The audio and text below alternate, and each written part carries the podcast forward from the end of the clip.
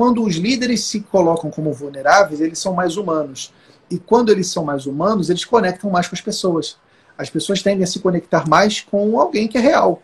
E alguém que é perfeito não é real. E você não precisa querer ser perfeito, porque ninguém é perfeito. E, e essa vulnerabilidade que, que todos nós temos é o que nos traz humanos, é o que faz a gente se conectar com as outras pessoas, inclusive.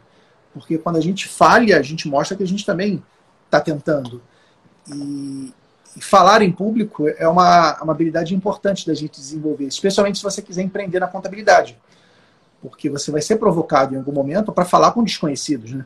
Quando você está lá fazendo uma apresentação comercial, você está falando com alguém que nunca te viu antes, provavelmente. Um potencial cliente.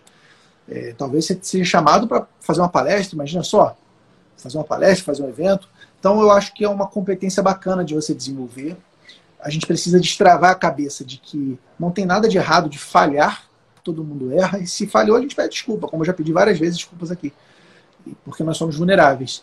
Agora, não deixe que o seu medo impeça de você avançar e se fortalecer e desenvolver essa habilidade tão importante que é se comunicar. Para empreendedores na área da contabilidade, comunicação é uma competência indispensável. Se você não souber se comunicar bem, você está correndo risco de não conseguir crescer. Porque se você não comunica, como é que você vai convencer alguém a, a mudar de contador e ir para você, né?